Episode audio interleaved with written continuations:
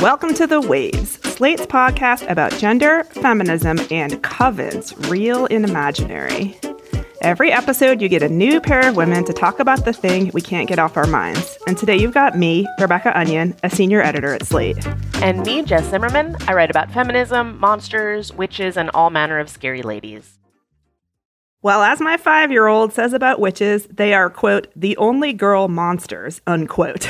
Now, I know that's not true, as Jess, my co host for today, can attest, but they are certainly the sort of the first archetypal spooky, scary figures that a five year old like mine would know about that are coded female.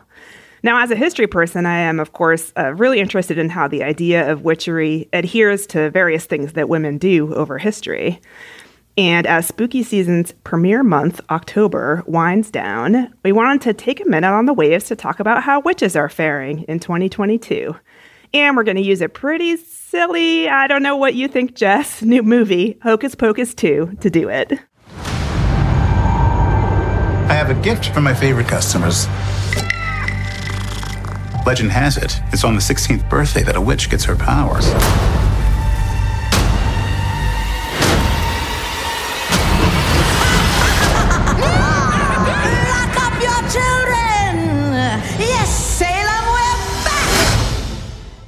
Well, I have great news for your kid uh, because there are actually so many female coded monsters, and I'm really interested in all of them, uh, which is why I wanted to talk about witches with you today. Uh, my book, Women and Other Monsters, is about female monsters from Greek myths. And I also co wrote a book called Basic Witches that's all about taking inspiration from the cultural image of the witch, which is very relevant uh, to Hocus Pocus. What those ideas have in common is that uh, we use these monstrous figures to sort of encode expectations about women and women adjacent people. Most of those expectations are pretty constraining. Uh, so these scary women are meant to be cautionary tales. But of course, it's more fun to read them as a how to guide. Coming up uh, in the next segment, we are going to talk about Hocus Pocus, the original, and Hocus Pocus 2.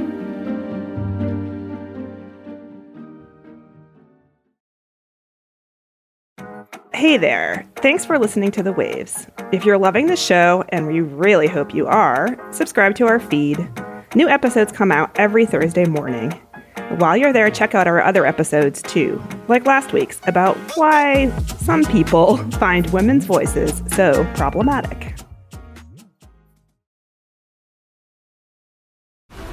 This episode is brought to you by FX's The Veil, starring Elisabeth Moss. FX's The Veil is an international spy thriller that follows two women as they play a deadly game of truth and lies on the road from Istanbul to Paris and London. One woman has a secret, and the other has a mission to reveal it before thousands of lives are lost. FX's The Veil, now streaming, only on Hulu.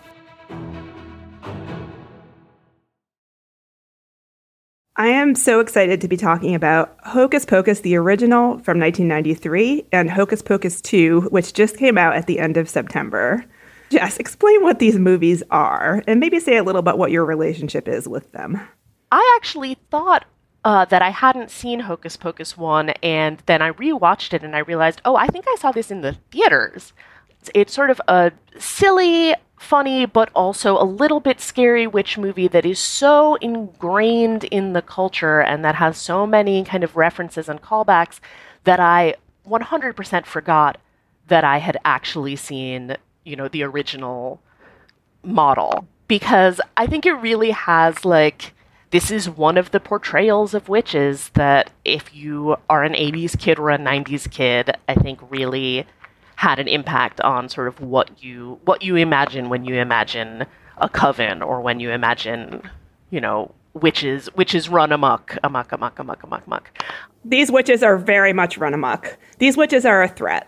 Sisters! All Hallows Eve has become a night of frolic, oh, where children wear costumes and run amok. amok!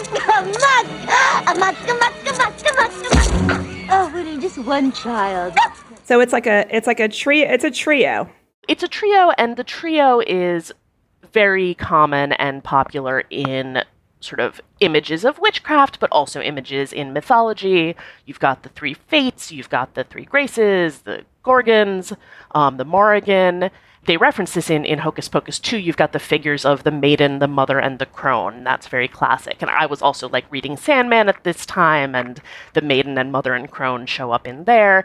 Um, so very deep mythological roots. But what's so interesting going back to it as as an adult in 2022, you know, sort of looking back at an earlier time, is that uh, these three really, to me, are figuring as the trio of nasty tropes about women. You know, you've got the slut, the shrew, and the glutton.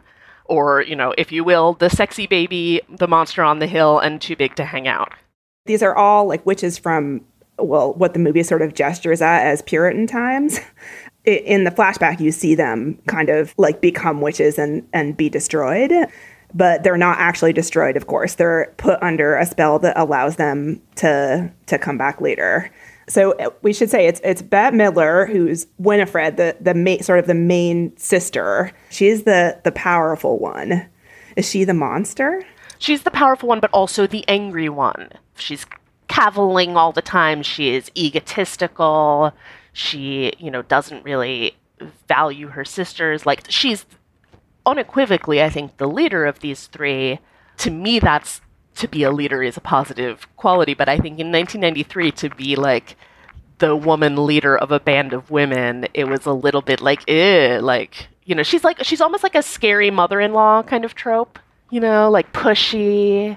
Mm hmm. She like when she's in the room, all of the like eyes are going to be on her in one way or another, kind of. I, well, because she's going to demand that, yeah.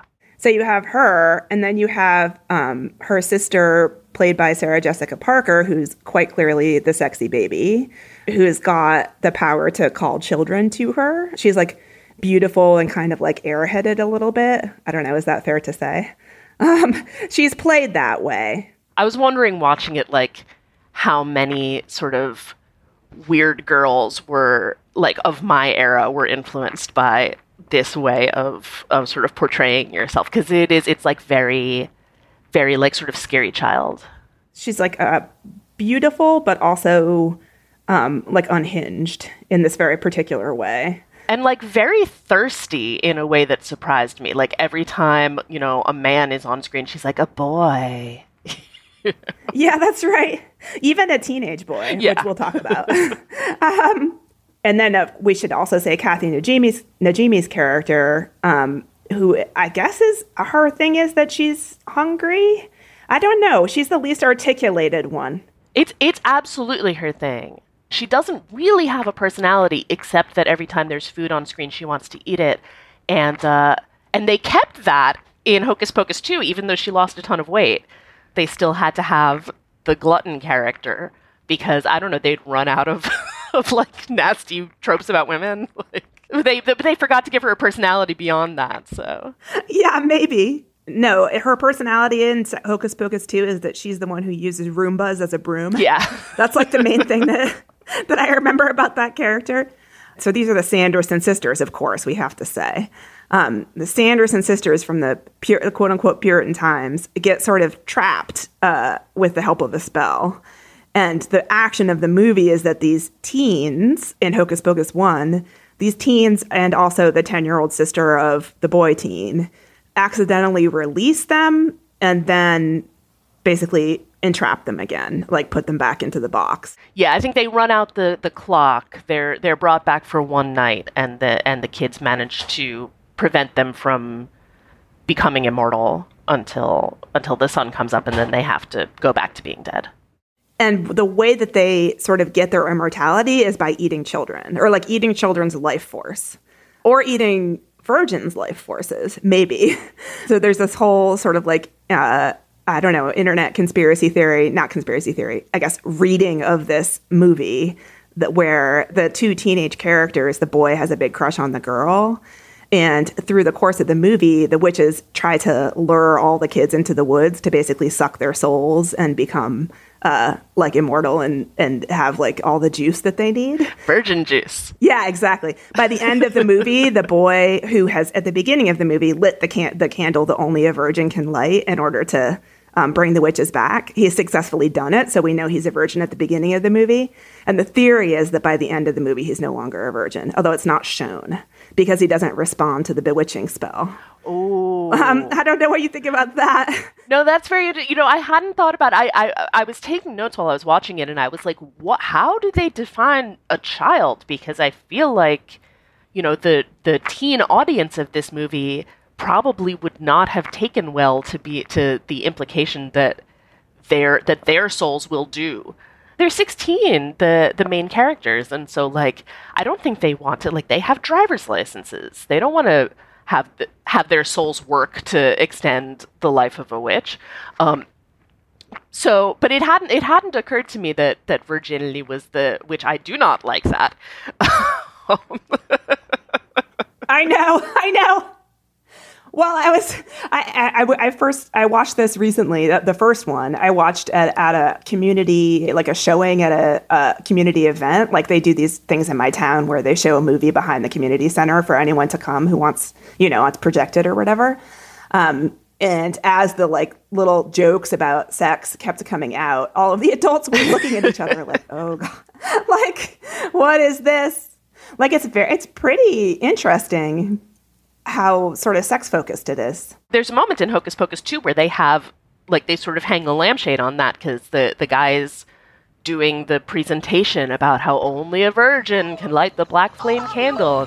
that if a virgin should light the black flame candle on All Hallows Eve with a full moon in the sky, the Sanderson sisters vowed they would one day return to take revenge on all of Salem. What's a virgin? Uh, that is a uh, a person who has never lit a candle.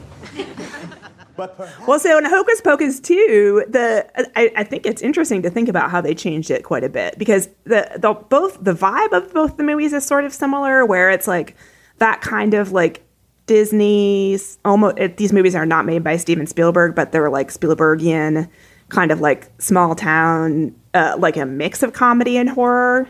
Now, I watched Hocus Pocus 2 with the aforementioned five year old, and there was one minute where she did get scared and want to come up in my lap. But generally, I wouldn't say it's scary per se. Um, but it feels like in the 2022 Hocus Pocus 2, uh, that this sort of 90s undercurrent of sexual content is sort of scrubbed a little bit or they tr- they seems like they don't really uh, want to play with that too much and i actually feel like the witches in 2022 hocus pocus 2 are in general like a little bit less creepy The genre of these movies is tough to pin down. It's got a real like let's put on a show feel to it. Like it's so camp, but it's also I guess supposed to be scary.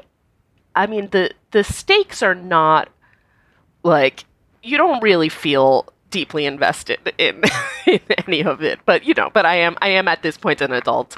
So there's there clearly like sort of is this element of horror but there's also very much an element of comedy and like not like you wouldn't really do a regular comedy this broad.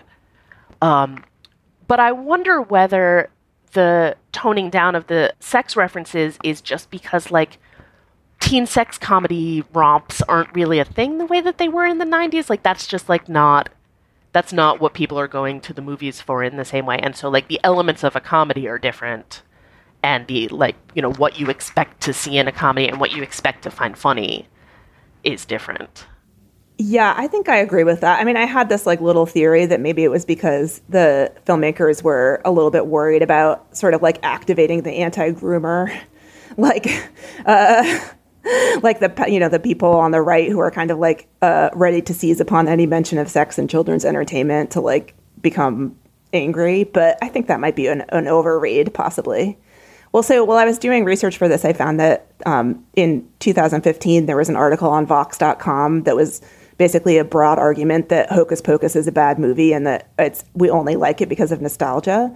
So I guess my question is, do you think that Hocus Pocus or Hocus Pocus 2 are good movies? Or are we just like we miss the 90s?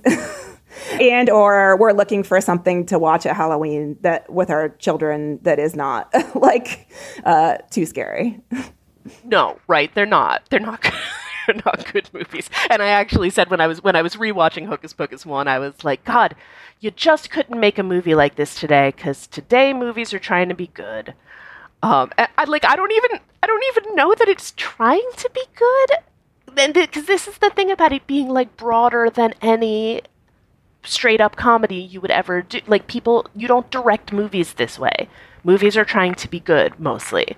Um, but I also feel like for many people it doesn't matter, right? When something when something is this much of a you know, there's there's a magic in it actually. When something is this much of a like talisman of nostalgia and like sort of a crystal ball that contains your childhood, you know, it doesn't you know, there's many movies that are very, very near to my heart that are not good movies by any stretch of the imagination.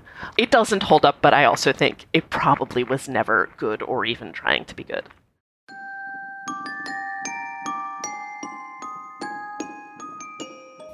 We're going to take a break here. But if you want to hear more from Jess and myself on another topic, check out our Waves Plus segment, Is This Feminist? And so today we've already referred to it. We're going to be talking about Taylor Swift's new music video for her song Anti Hero. And we're going to talk about whether it's feminist. And please consider supporting the show by joining Slate Plus. Members get benefits like zero ads on any Slate podcast, no paywall on the Slate site, and bonus content of shows like Amicus, Slate Money, and of course this one. To learn more, go to slate.com slash the waves plus.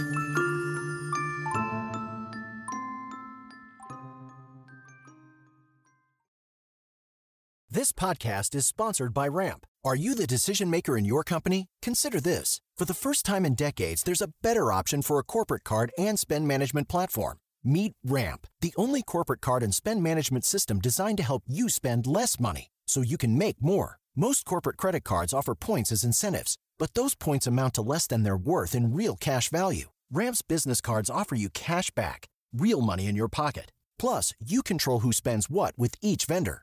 And Ramp software collects and verifies receipts automatically, which means you'll stop wasteful spending and close your books in hours instead of days. Businesses that use Ramp add up to 5% to their bottom line the first year.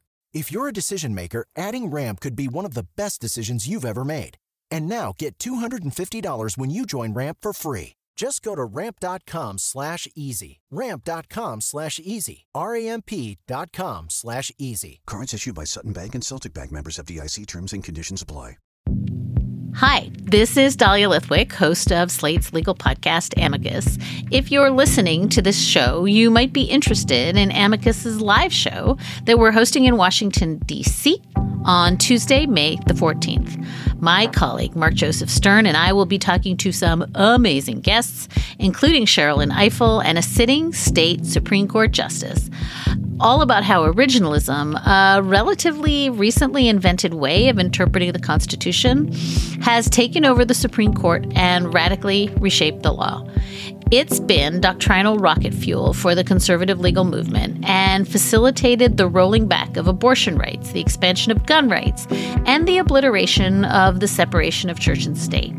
And as another wildly consequential Supreme Court term careers to its end, the court's originalists are on a tear.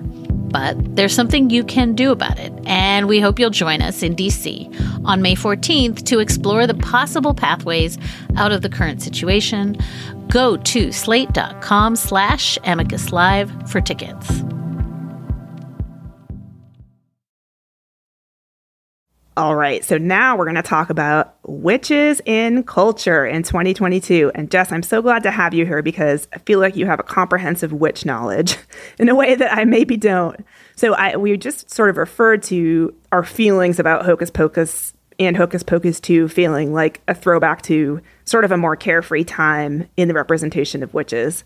My immediate comparison point is a movie like The Witch from 2016. Um, by uh, Robert Eggers that I really loved, which is a movie about a, I guess, Puritan family who splits off from their colony and goes to live in the woods and encounters an extremely dangerous, extremely disgusting witch in the woods who eats their baby and, and kills them one by one. Uh, no spoilers. That's a thing that is really playing with this idea of the witch as like a something on the margins that inspires fear in people. That is a little bit more present in some other examples I can think of, like Roald Dahl's classic The Witches Book, um, which, although it's for children, much like Hocus Pocus, is like a little bit genuinely scary. And I sort of like those things. I sort of prefer those darker witches, witch visions, and I wonder what you think uh, uh, is going on in the sort of cultural ether right now when it comes to representations of witches. It was interesting to notice in Hocus Pocus 2, right, which I was very much sort of watching for evidence of the way in which the the sort of import of being called a witch or being associated with witches, like how that's changed over that almost three decades. Oh God. but uh, so we're talking about, in a sense, like multiple meanings of what like what it means to be a witch and multiple sort of visions of the witch and we have you mentioned that this is this is a puritan town and they there's not like an implication that they were part of the sort of mass hysteria Salem witch trials, right? Because they it's clear that they actually are witches and they are they are actually punished for being witches, although Hocus Pocus 2 like adds a little bit of um of context to that. But so you've got the very sort of Puritan idea of the witch, which is like the woman on the margins. She doesn't fit into society. She has to be punished because she's sort of seeing this other way to live. She's othered, and that is very scary in the sense that it is a threat to the status quo. And then you've got the 2022 version of witchcraft in which it now is you know something that a lot of people practice very proudly and that they either you know either feel some kind of like connection to the history of witchcraft in this country or they feel a connection to um, you know pagan religion or they feel just like sort of a syncretic magic and empowerment. People have various uh, relationships to witchcraft but these are positive relationships and they you know sort of proudly think of themselves as witches or do witch related um, religion and witch related culture, witch related ritual, and and this is this is all very very positive. Um, and then you've kind of got the hocus pocus witches who are sort of sitting at the middle of this in a way that, as we were talking about in the last segment, is a little bit hard to pin down um, because they are supposed to be the sort of bugbear of the Puritans. You know, they they scared their community so much that they were put to death. They're we're supposed to find them scary, but they're also a little silly, and they're also, you know, witches in the exact same way as these girls who are in who are the main focus of Hocus Pocus 2 who do these rituals together. It's an important aspect of their friendship, and one of them discovers that she also, in fact, has innate witch powers. And so you see there's a moment in Hocus Pocus 2 where she's she's like coming into her power and her friend is like, "Oh my god, you're actually a witch." And it's like clearly like this is so great, this is so amazing. And then moments later, she's talking to Winnie and she says, "You witch." So like that's still there, you know.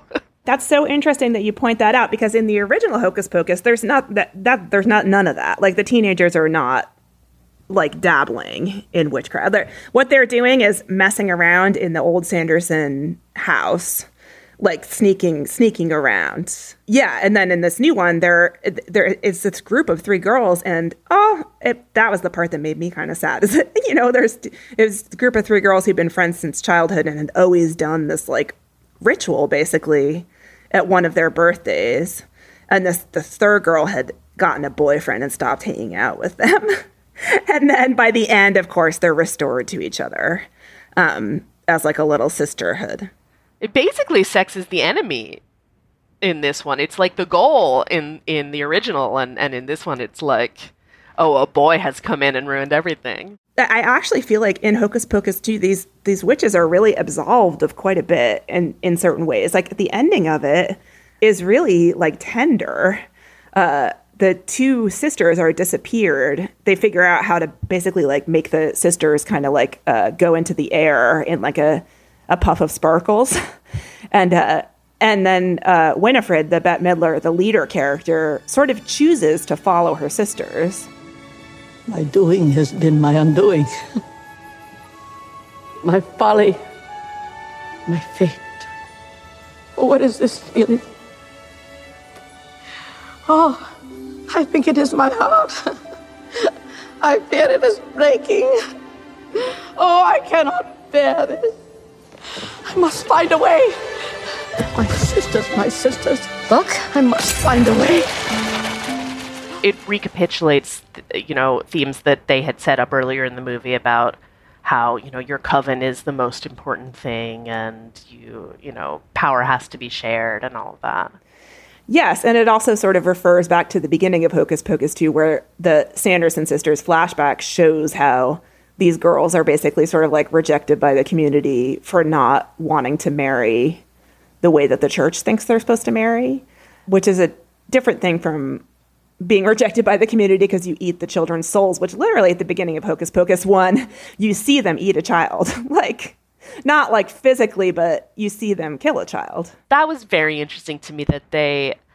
I don't know that it's exactly sanitizing the Sandersons. Well, it is. You know, it's giving them the Cruella treatment, um, which is that like yes, they're they're evil, but they but they have this sort of sad backstory. Um, and this is, you know, that's accurate, I think, to the way that that these witch panics came about, right? Which is that they are threatening the status quo because they're supposed to get married in the expected way, and they're not supposed to, you know, care about their sisters more than they care about the the community and you know, uh, and taking part in sort of the expected trappings of femininity. Right. Or sometimes they were like doing things like providing um, medical assistance for abortions.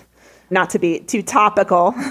no, the the the real witch. Um, yeah, absolutely. I think it's it was less likely to be like, oh, you're a 16 year old and you won't get married, and more likely to be, you know, you're an old woman you are a widow so you have money and property which we don't like and or you're providing you know infrastructure free medical care.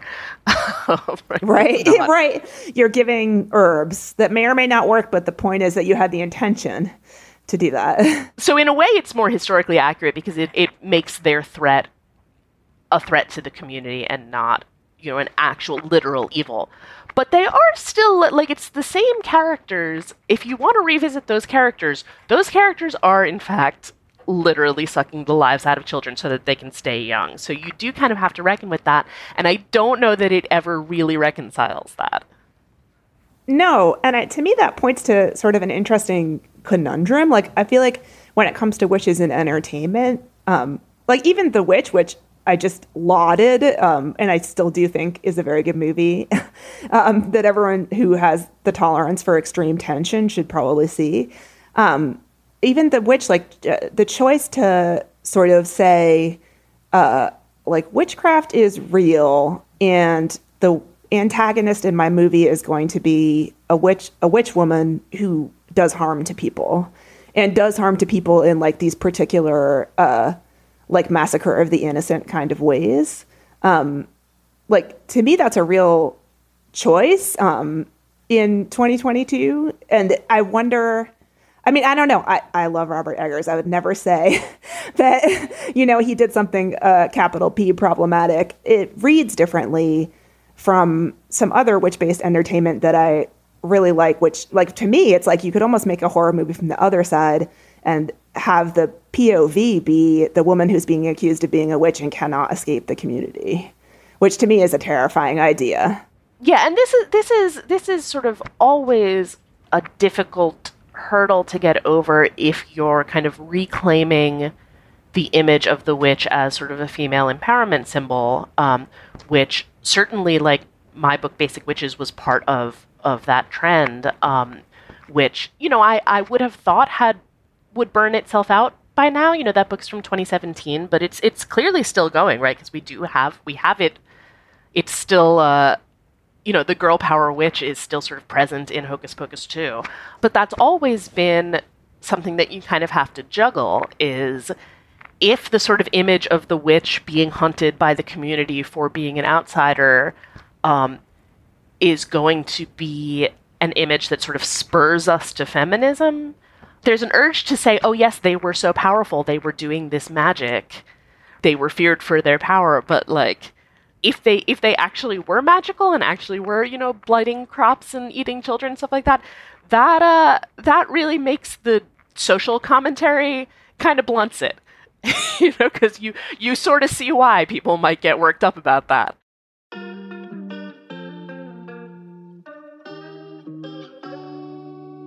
Before we head out, we want to give some recommendations. So, Jess, what are you loving right now? Uh, well, this is this is a little self-serving because I actually co-edited this. Um, but there is a brand new book uh, called Toil and Trouble by Lisa Kroger and Melanie Anderson, um, and it's a history of women in Western occultism. So very relevant to all of the stuff that we've just been talking about. Um, if you're interested in real life witchcraft and magic and esoterica, it's a really wonderful survey of how women and non-binary people have used the occult as a way of regaining the power that they've historically been denied access to. Well, I have a slightly older endorsement that I just became aware of and loved. Um, I'm going to endorse the the audiobook of a book called The Mercies, which is by an author named Kiran Millwood Hargrave. And the, this audiobook is read by the actress Jessie Buckley, and it, I thought she did a really good job. This is about a, a little 17th century Norwegian fishing village, and there's a giant storm that kills all of the men. Like all of the men are out on their boats and go down. Um, but it's that just happens at the beginning, and then the bulk of the action of the book is about how the women basically resurrect their village and then how their resurrection sort of comes to the notice of the authorities in the church who send um, basically what turns out to be a witch hunter up to take the women in hand. Um, and it's also the book that had me thinking so much about uh, how horrible it would be to be accused of being a witch and to be unable to escape. And so I highly recommend it.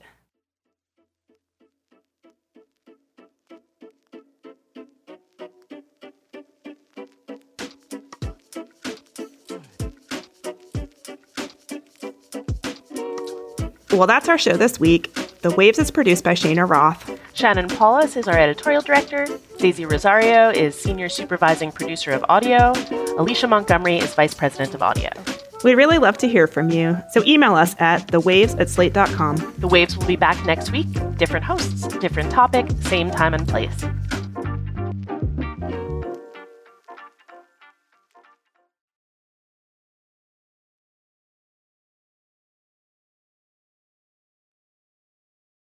Lucky Land Casino asking people what's the weirdest place you've gotten lucky? Lucky? In line at the deli, I guess? Aha, in my dentist's office.